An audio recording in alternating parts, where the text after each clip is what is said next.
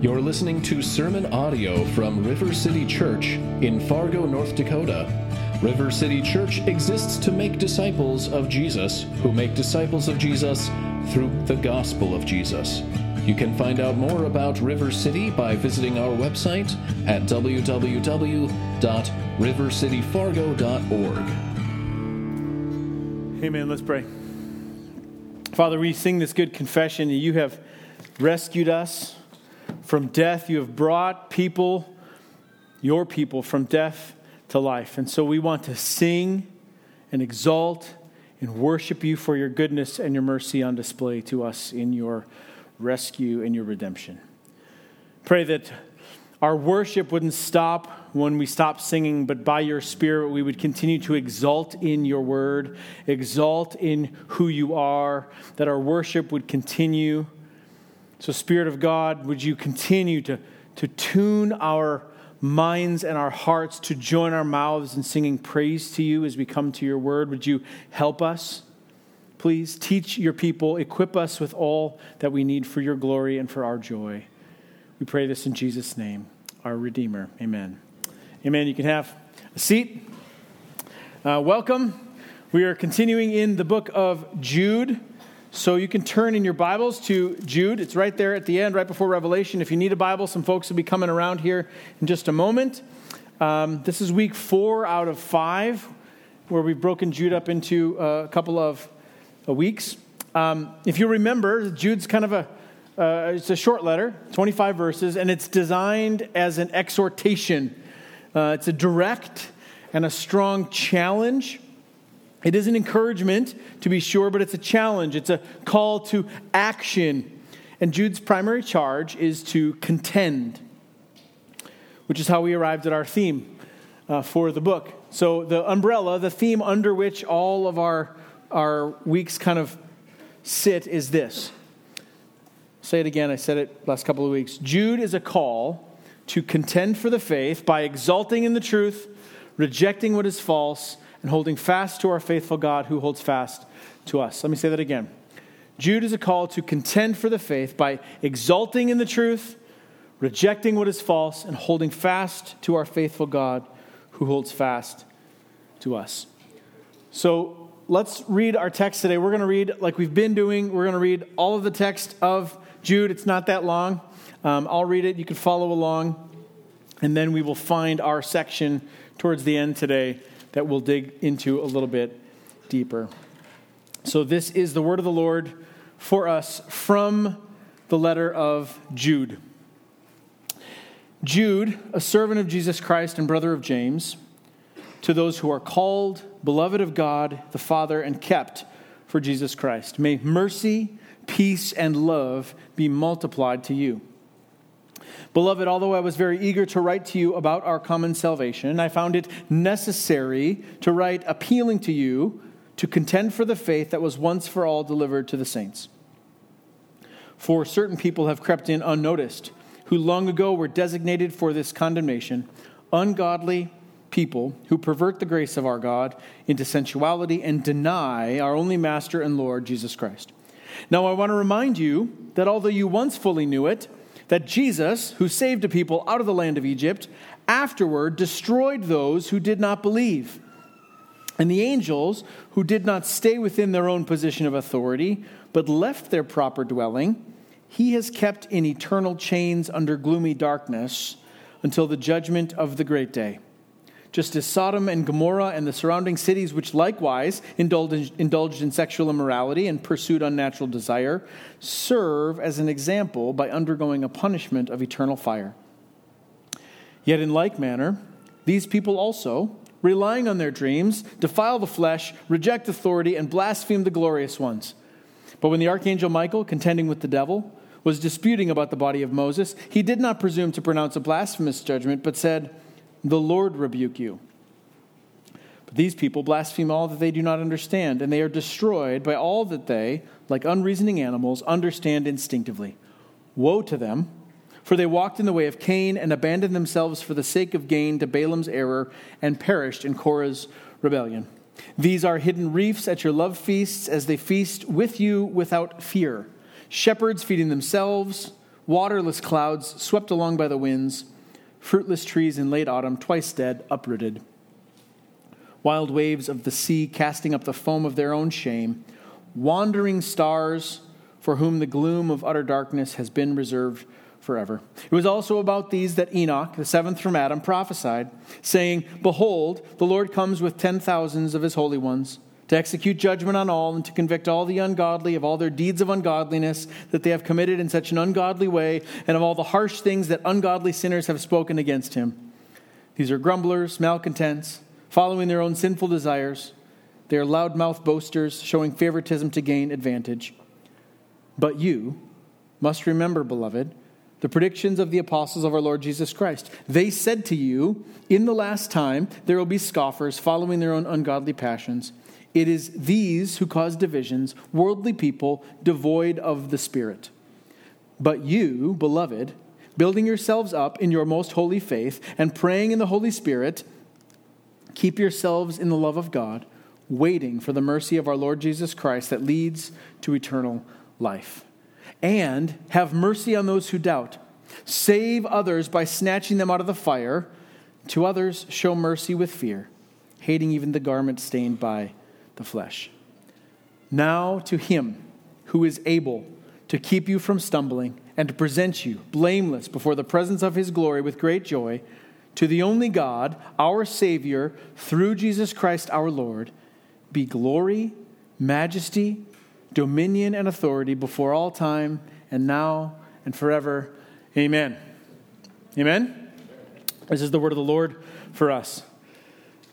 Now, if you'll remember, Jude's primary uh, exhortation is that phrase in, he says in verse 3 to contend, to fight, to contend for the faith, to contend for the truth of the gospel of Jesus in a world of counterfeits.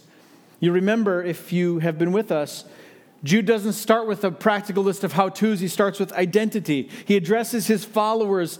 Um, excuse me, he addresses followers of Jesus based on their identity in Christ. He says, You who are called, you who are beloved, you who are kept by Jesus.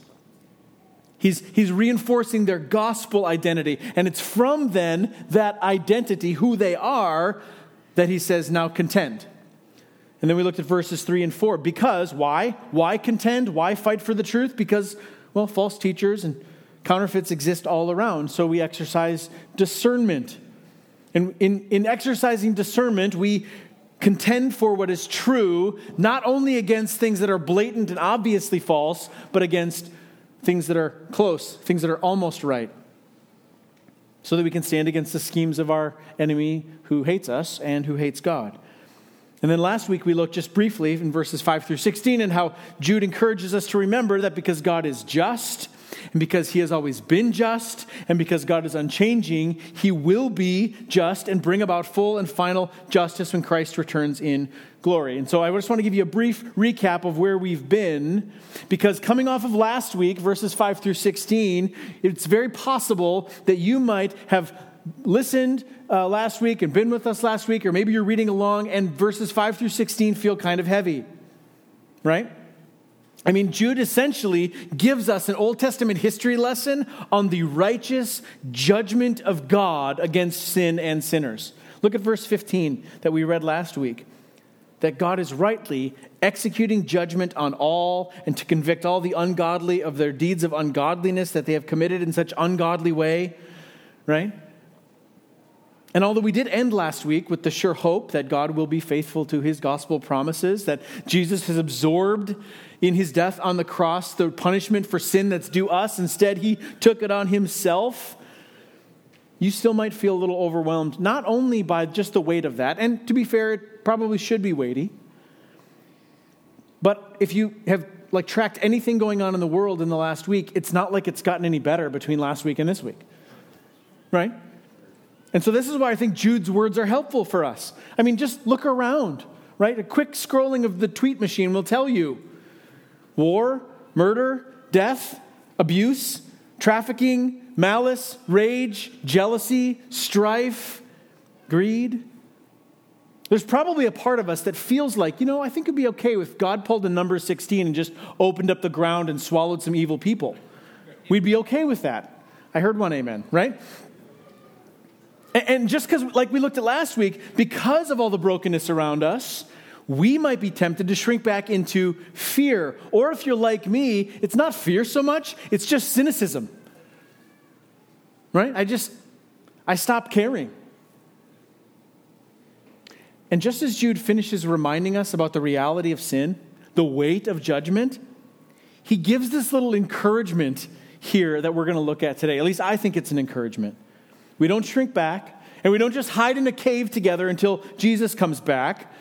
Jude's giving kind of a, an encouraging pep talk here to not fear, but instead to pursue perseverance. So here's the question I want us to ask as we come to the text today. As we look at uh, verses 17 through uh, 23, I want us to ask this How do we live in a world that's this broken? How do we live in a world that's this broken? And, and Jude kind of gives a simple encouragement that we'll unpack that by faith in Christ we persevere. And I'm going to unpack what that means here in a minute. But, but before we do, look at what Jude says in verse 17 and 18. He says, coming on the heels of God's just judgment against sin and sinners, the reality of the broken world and God being just, he says, But you must remember. So here's Jude with another don't forget. And he connects it to a don't be surprised. So it's not only don't be forget, he says don't be surprised. He says, uh, the apostles of Jesus Christ, verse 18, they said to you, in the last time there will be scoffers following their own ungodly passions. Jude is quoting Peter. Apostle Peter writes in 2 Peter chapter 3, first, uh, knowing this first of all, this is Peter writing. Scoffers will come in the last days with scoffing, because that's what scoffers do. They scoff. Scoffers will come in the last day with scoffing, following their own sinful desires. And Jude says, Peter already told you this is going to happen. Paul says very, something very similar to, to Timothy. The last thing that Paul writes to young Timothy, pastoring the church in Ephesus, Paul says this, but understand this, that in the last days there will be times of difficulty. Big duh moment there for Timothy, right? I know this. And here's how Paul describes those days. For people will be lovers of self, lovers of money, proud, arrogant, abusive, disobedient to their parents, take note of that, kids, ungrateful, unholy, heartless, unappeasable, slanderous, without self control, brutal, not loving good, treacherous, reckless, swollen with conceit. That's a great word picture, isn't it? Lovers of pleasure rather than lovers of God. Sounds a little like the world. And here's how Paul ends this little section having the appearance of godliness, but denying its power. So Jude is saying, don't be surprised by this. Remember, you've already been told this is what it's going to look like. And then in verse 19, Jude reminds us that these people, these false teachers, these counterfeits among you, verse 19, they're consumed with the love of the world and they are devoid of the Spirit. Meaning, plainly, they don't have the Holy Spirit. They're not saved, they're not in they're counterfeit. Because when the grace of God opens our eyes and we, we receive the gospel, we come into faith by God's grace, we receive a gift. The Holy Spirit then lives and dwells within the believer as a gift, as a seal. And so those who are false, as Paul says, they might look the part, but they are without the presence and power of the Holy Spirit who dwells within every believer of Jesus Christ. And as an aside, it's the counterfeits, Jude says, not the faithful that are the source of division. Look at verse 19. He says, The divisiveness that is so often called out in the church, and divisiveness should always be called out. Jude says that the source of so much division are those who are not submitted to Jesus, those who are driven by their own desires and, and passions and are without the Spirit. And then Jude says in verse 20, But you, beloved. And so he draws this contrast. So he, he opens this little section by saying, Don't be surprised. Don't forget. It's going to be wild. But you, beloved. That word beloved is the same word beloved we read in verse 1 you who are called beloved of God the Father and kept. He says, but you. And this is where Jude begins his encouragement to persevere. To, perseverance simply means this to stand strong, to keep going, to not give up. That's perseverance. And I think perseverance, according to Jude, has two elements that he unpacks that we're going to look at today. That's how we're going to look at our text. Two uh, parts of what it means to persevere in this world in which we live. One is internal and one is external. There's an internal reality. Perseverance in this life by faith in Jesus means, according to Jude, that there's some internal work that has to take place in us, and there's some external work to which we are called. Let me just unpack that. Let's look at the first one first. Here's the internal work, starting in verse 20 and verse 21. The internal work of perseverance is marked by keeping. That's the primary imperative or, or command statement that Jude gives in this little section. There's a handful of verbs, like action words in here. The primary one, I think, is this phrase where he says in verse 21 keep yourselves in the love of God. We'll get to those other ones here in a second. But you might read that phrase. Maybe you've read ahead. Maybe you've read this before. Maybe when we read through it just a minute ago, you're like, okay, what do you mean by that? I'm now confused. I mean, we make a big deal about God being the one who keeps us, right? We just talked about that the first week of Jude. And a few verses ahead, when we get into the, the closing doxology of Jude, what does Jude say? Now, to him who is able to keep you so, what are we saying here? Because you who are kept, to him who is able to keep you, and here in the middle of this keeping sandwich is keep yourselves in the love of God. So, I think what Jude kind of appears to be saying, and how we can kind of look at it, is this You are kept by Jesus, and he's promised to keep you. And as you live here, the encouragement is to keep yourselves in the love of God. I think Jude is simply saying this remain in your calling, remain in your position, in your identity as a beloved son or daughter. You have been called, you are beloved, Jesus will keep you, so stand firm right there where you are. If you still struggle with this, we have some words from Jesus that might help us. John chapter 15. You can turn there if you'd like. Some of it will be on the screen as well. Jesus is explaining to his disciples the relationship between God the Father and himself as the eternal Son. John 15, verse 5, he says, I am the vine. And then he turns to his disciples and says, And you are the branches. Whoever abides in me and I in him, he it is that bears much fruit, for apart from me you can do nothing. Down in verse 8 of John 15, Jesus says, By this, my Father is glorified. By what? That you bear much fruit, and so prove to be my disciples. As the Father has loved me, so have I loved you. Abide in my love. So, and, and this is remarkable, by the way. Uh, maybe you didn't pick up on this. As the Father loves the Son, perfect covenantal, steadfast, enduring love. As the Father loves the Son, Jesus says, So I love you. That's beloved. Don't, don't lose that, okay? Jesus says, The Father loves me and I love you, so abide in my love.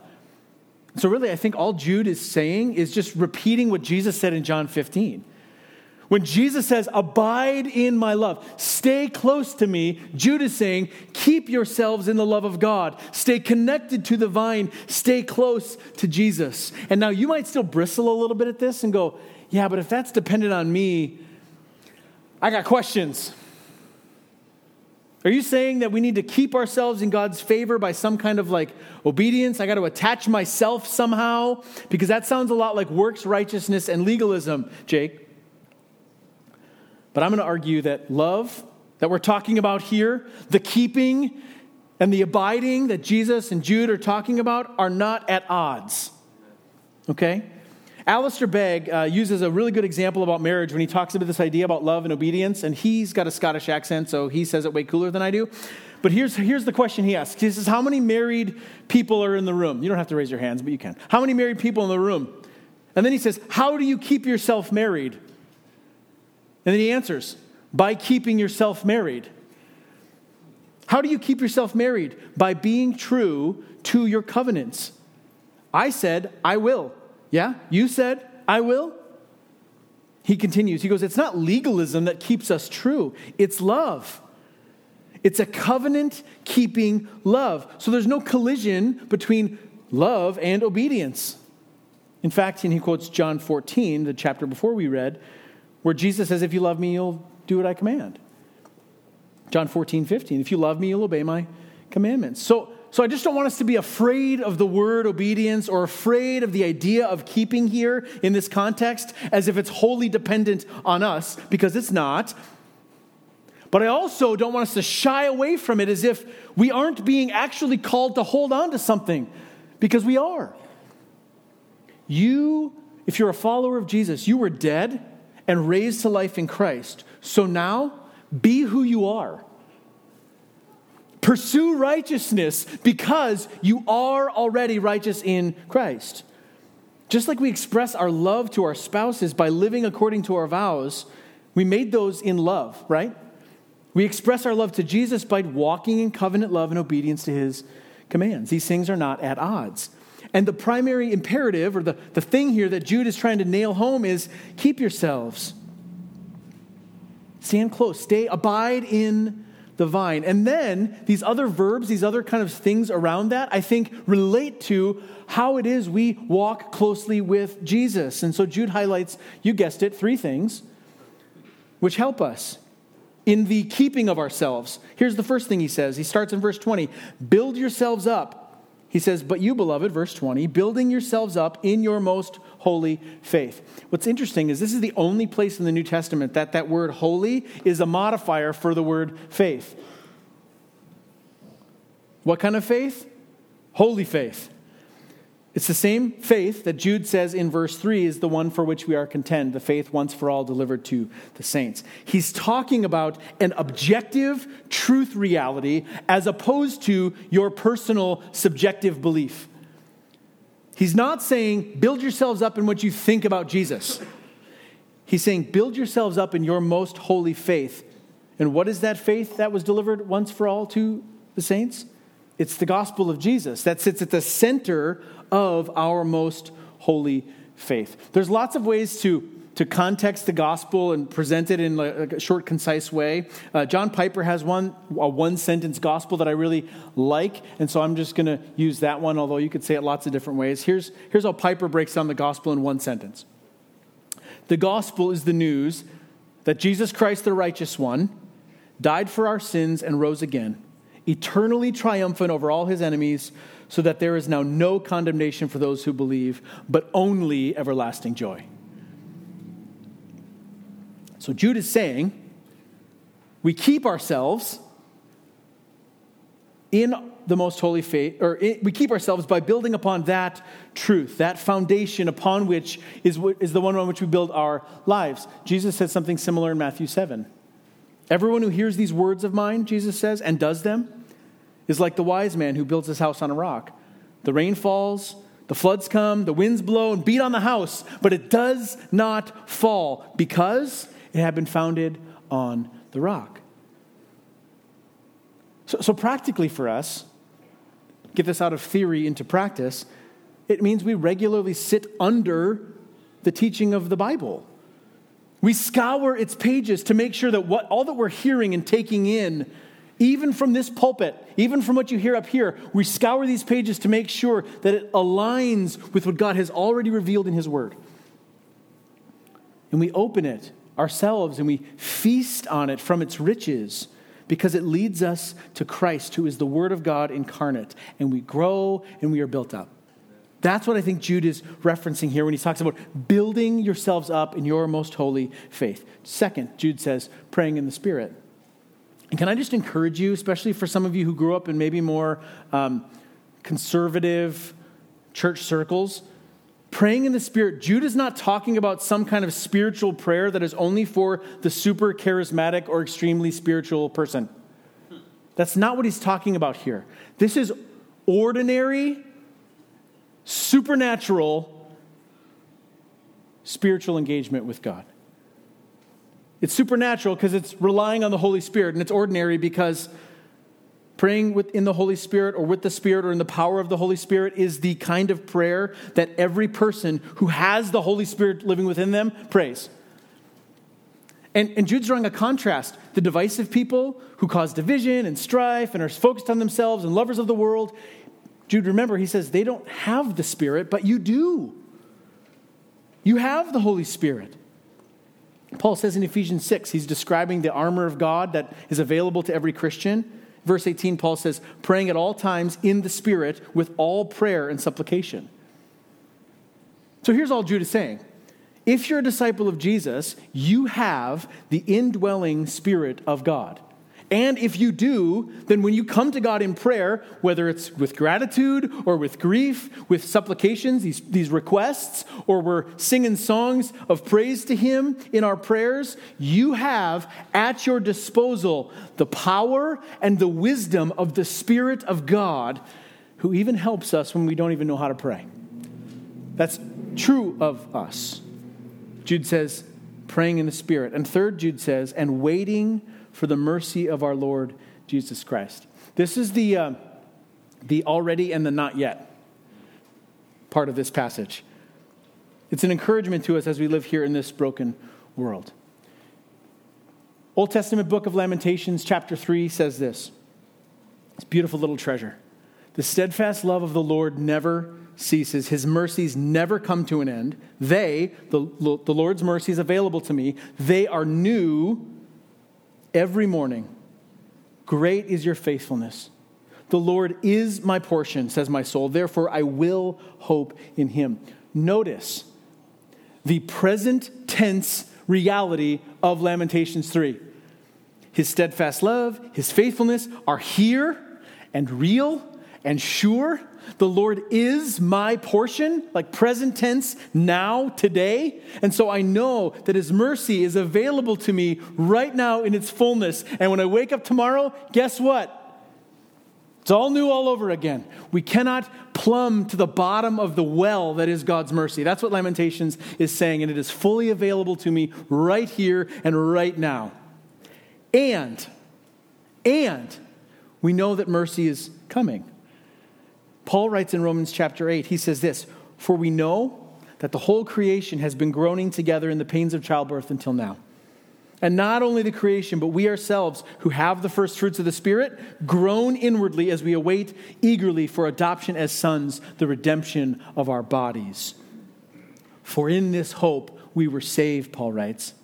Now, hope that is seen is not hope, for who hopes for what he sees? But we hope for what we do not see, for we wait for it with patience.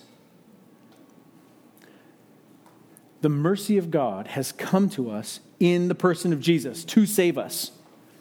And mercy is coming as we wait for Jesus to return and bring about the consummation of the kingdom that he has begun. And so then, on that day, complete mercy and love and justice and glory will be revealed building up, praying in the Spirit, waiting for mercy. So, the question that comes out of this is where do you suppose the Spirit of God is desiring to strengthen you in this regard? Is it a saturation and a building up in the truth? Is it a deeper, more dependent life of prayer? Or maybe we just need our eyes kind of lifted from the cares of this world into an eternal hope of God's unending mercy. I think Jude is saying that this internal work of perseverance, how do we live in this world? Part of that is marked by keeping, keeping ourselves in the love of God through building up in the truth, praying in the Spirit, and waiting with expectation for God's coming mercy. That's the first part of perseverance, the internal work. And you might be tempted to be like, that's enough, I'm full, we'll just stop there. I got I to work on me a little bit, right? Maybe you're feeling a little conviction, as I was, and working through this sermon this week, and I'm like, maybe we'll just stop there. That's enough.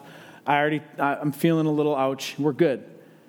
Or maybe because, well, Jude's speaking to a group, like the yous are plural here when he says you. Maybe we can just persevere in this broken world by just, we'll just huddle up, we'll build a little compound, we'll grow our own food and stack our own ammo and just hold out until the end. Got to say that's sometimes appealing, right? Maybe you're like, I don't want to live in a commune with you, Jake. but that's part of it too. Maybe we'll just hold on till the end. But Jude doesn't actually stop there, there's more. Jude has a little bit more to say about perseverance. And I just want us to understand there's absolutely an internal work here, but there's an external work as well. If the internal work is marked by keeping, the external work is marked by giving. Jude takes this idea that we're waiting for mercy and then kind of leverages it. That, that we should be motivated by this same mercy because perseverance isn't only hanging on till the end, just white knuckle grip and hopefully we make it. Perseverance, according to Jude, is decidedly missional and intentional because God has rescued a people in order to advance a kingdom and proclaim his gospel. He blesses his people so that they will be a blessing to the nations. It was his promise, his covenant promise at the beginning with Abraham. So if perseverance internally is a sense of remaining, perseverance externally is rescuing. So we're motivated by mercy to, to give and extend mercy. And then Jude gives us, you guessed it, three more categories of people who mercy needs to be extended to those who doubt, those who are in danger, and those who are defiled. Look at verse 22. Verse 22. Jude says, and, starts a sentence with and, it's okay, and doesn't just stop with the internal work, and have mercy on those who doubt. This word mercy is the same word for God's mercy that we're waiting for. Verse 21. And it simply means to show kindness or concern for someone in serious need. We are waiting for God's mercy. We are waiting for God's mercy because we recognize we're in need of it. And we have mercy on those with genuine doubt because they are in serious need. James 1 6 describes uh, the one who has a doubt like this. The one who doubts is like a wave of the sea that is driven and tossed by the wind. And part of us might go like oh the one who doubts is just being driven along. Like what an, what an idiot. He's got no anchor. Which is true. We're all idiots sometimes but if you look at it from a side of compassion as well think about it in a little boat no rudder no oar no sail and the, the crushing sea winds are battering that tiny little boat in the middle of nowhere. That's the picture of doubt. Outside forces pushing so strongly against us that we are driven back or driven way off course. This is doubt. It keeps us unsure. I mean, can we really commit? There's nothing here to even put an anchor down to. Am I even on the right course? Are we sure this is the right way? And depending on the kind of doubt or where we find ourselves, it can drive us to anxiety and worry and ultimately to despair. And Jude says, show kindness and concern for those who doubt. Now, our, our postmodern culture takes the idea of doubt and has raised it to a virtue. Like it is more virtuous to doubt. Like you probably shouldn't settle on anything. Absolutes are dangerous. You have to be subjective and open minded on everything. But that's not the kind of doubt Jude's talking about here. We don't live in our doubts forever. We don't treat doubt as a virtue, but we just see it as a reality a reality of the fracturing effects of sin on all humanity, which, like everything that has been broken by sin, it needs gospel medicine. So, in order for a, faithful to be a faithful witness of the gospel, in order for us to be ministers of mercy, Jude says, "Have mercy on those who doubt." those who are genuinely wrestling with big questions. The brilliant British thinker and writer G.K. Chesterton, absolutely brilliant and really hilarious. Um, he once wrote this Merely having an open mind is nothing. The object of opening the mind, as of opening the mouth, is to shut it again on something solid. It doesn't remain open forever. right? It's, the whole intent is that it finds something solid to anchor to. That's why Jude says, Have mercy on those who doubt. We don't shoot the doubters like we shoot the wolves, but in kindness we show mercy and share with them the remarkable and hopeful truth about the gospel of Jesus, that there's a sure hope here. There's something to sink your proverbial teeth into. And that truth can overcome our doubts and our fears. Jude says, Have mercy on those who doubt. Part of persevering in this world is the extension of God's mercy on the doubter. Here's the second group, verse 23 those in danger, save others by snatching them out of the fire.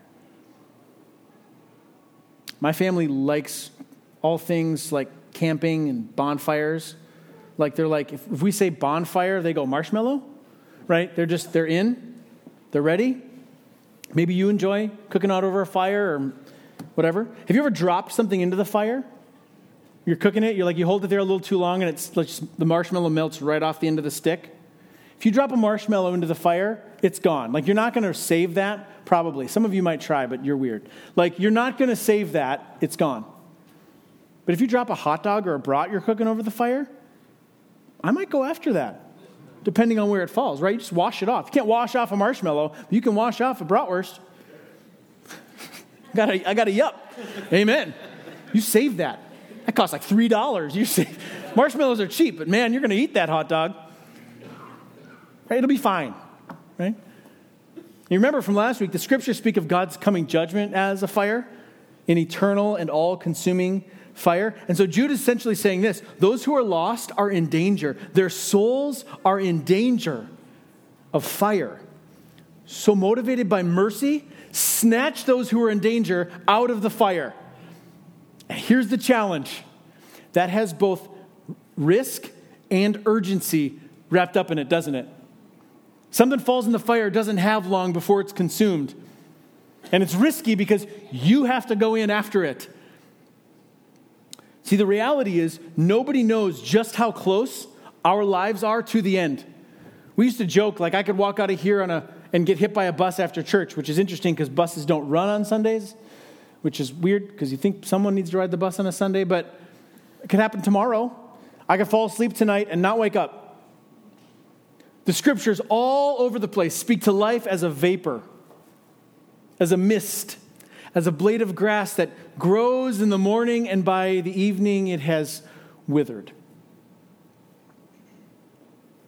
So, faithful perseverance in this world includes an urgent pursuit of people who are lost and in danger. Like, what would you do if after church today someone's walking across the street and that light changes, but you're pretty sure this car coming down Main does not see them. But you do. Snatch them from the middle of the street, right? That's the idea. If you truly believe they're in danger, Jude says you snatch them from the fire. And so, a question I've been uncomfortably wrestling with this week is Am I too casual here? Am I too content to just let the world go to hell? I think sometimes I am. I mean, I'll have time to talk to that person eventually. I'm working myself up to it. I, don't want to be too pushy, right? Maybe, maybe I'm not sure it's worth it. It's too difficult. So, my personal wrestle this week, and welcome to my wrestle, you're in it now too. Perhaps we need our desire for the lost around us to hear the gospel Maybe we need that urgency turned up to 11. Charles Spurgeon, who was a passionate evangelistic preacher, challenged his congregation with this If sinners be damned, at least let them leap to hell over our bodies. And if they're going to perish, let them perish with our arms about their knees, imploring them to stay if hell must be filled, at least let it be filled in the teeth of our exertions, and let not one go there unwarned and unprayed for. Ouch. And amen. We urgently proclaim the mercy of God in the gospel to those who are in danger. And third,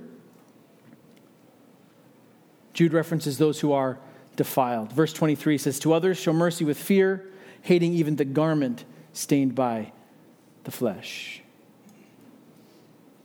Defiled. It means dirty and stained, unclean, right? Sin corrupts everything. And notice what Jude says. Actually, notice what he doesn't say. Jude doesn't say, write off the sinner, write off the one who is too far gone. Because there is no too far gone when it comes to the gospel of Jesus Christ.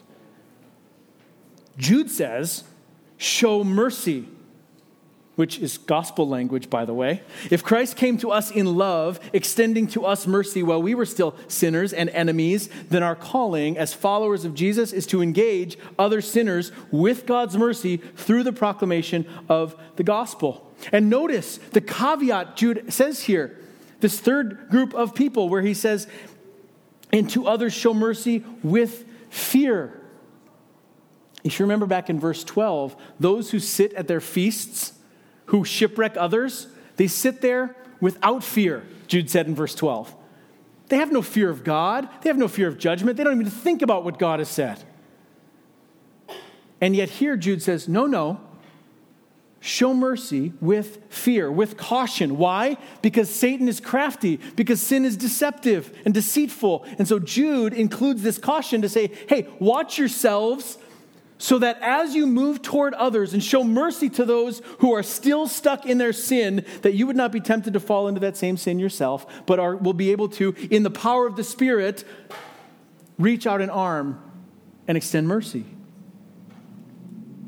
We have to know ourselves, like the hymn says, right? Prone to wander, Lord, I feel it. Prone to leave the God I love. There's a story um, about a man named John Bradford from the 16th century who, who's standing there watching convicted criminals, guilty convicted criminals, be marched to their execution. And Bradford is watching them be marched, justly executed for their crimes, marched to their execution. And John says, But for the grace of God, there goes John Bradford. He was recognizing that if it wasn't for the undeserved mercy and grace of God, he would be right there So there's this holy fear that Jude says we should have an honest assessment of both the deceitfulness of sin, that if not for God's undeserving grace, undeserved grace, we would be overtaken, and also because of God's grace and the power of the Spirit, that holy fear then doesn't hold us back from the mission that God has called us to. Paul says to the church in Corinth, in 2 Corinthians chapter 5. From now on, therefore, we regard no one according to the flesh. Even though we once regarded Christ in this way, we regard him thus no longer. If anyone is in Christ, he is a new creation. The old has passed away. Behold, the new has come. All this is from God, who through Christ reconciled us to himself and gave us the ministry of reconciliation. That is, in Christ, God was reconciling the world to himself, not counting their trespasses against them, and entrusting to us the message of reconciliation. Therefore, if this is God's mission and this is his message, therefore we are his ambassadors for Christ, God making his appeal through us. And what's our message? We implore you on behalf of Christ, be reconciled to God. Why? Because of the gospel. Because for our sake, he made him who had no sin to be sin, so that in him we might become the righteousness of God. So, so the posture that Jude is, is encouraging us to have as we live in this world is one of holy fear, desiring to walk in holiness, to flee temptation, to honor God with every aspect of our lives mind, body, and soul, and a posture toward others that's one of mercy and urgency with a mission to proclaim the gospel, to call the lost to repentance and reconciliation through faith in Jesus. It's both. And, so, what I'm hoping we are able to pull from just these few verses in Jude is this exhortation to persevere. It, does, it, it means we don't find our hope in this world, but it also means we don't just throw in the towel and give up either. Instead, this is what perseverance looks like, according to Jude, in this crazy world in which we live. That those who are forever kept by our good and gracious Father We labor in the power of the Holy Spirit to walk and stay near to Jesus. Built up in faith, praying in the Spirit, and expectantly waiting for Jesus to return. Eyes fixed on eternity. And it also means that we labor in the power of the Holy Spirit to be extenders of mercy, givers of mercy, to show mercy and proclaim the mercy of the gospel with urgency so that those who are lost might be found. It's both. This is how Jude says we can live in this messed up and broken world. We live filled with the Holy Spirit and persevere, keeping and giving by faith. Amen? Let's pray. Oh, our good and gracious Father, we thank you for your mercy to us in Jesus, that while we were yet sinners, Christ died for the ungodly. Thank you that it is you who loves us and it is you that holds us fast. Father, we ask you would give us all that we need by the power of your Holy Spirit to walk by faith, to persevere, to hold fast to you and to be so motivated by your mercy to us that we would be bold in our proclaiming of your mercy, that we'd be compassionate, that we'd be willing to, to risk, that we'd feel the urgency of our short time, so that your gospel could be known, that your kingdom would advance, and that sinners would be saved. Would you convict us, encourage us, build us up? even now as we come to the table. Thank you for the gift of your Holy Spirit. Would you fill us afresh now? In Jesus' name, amen.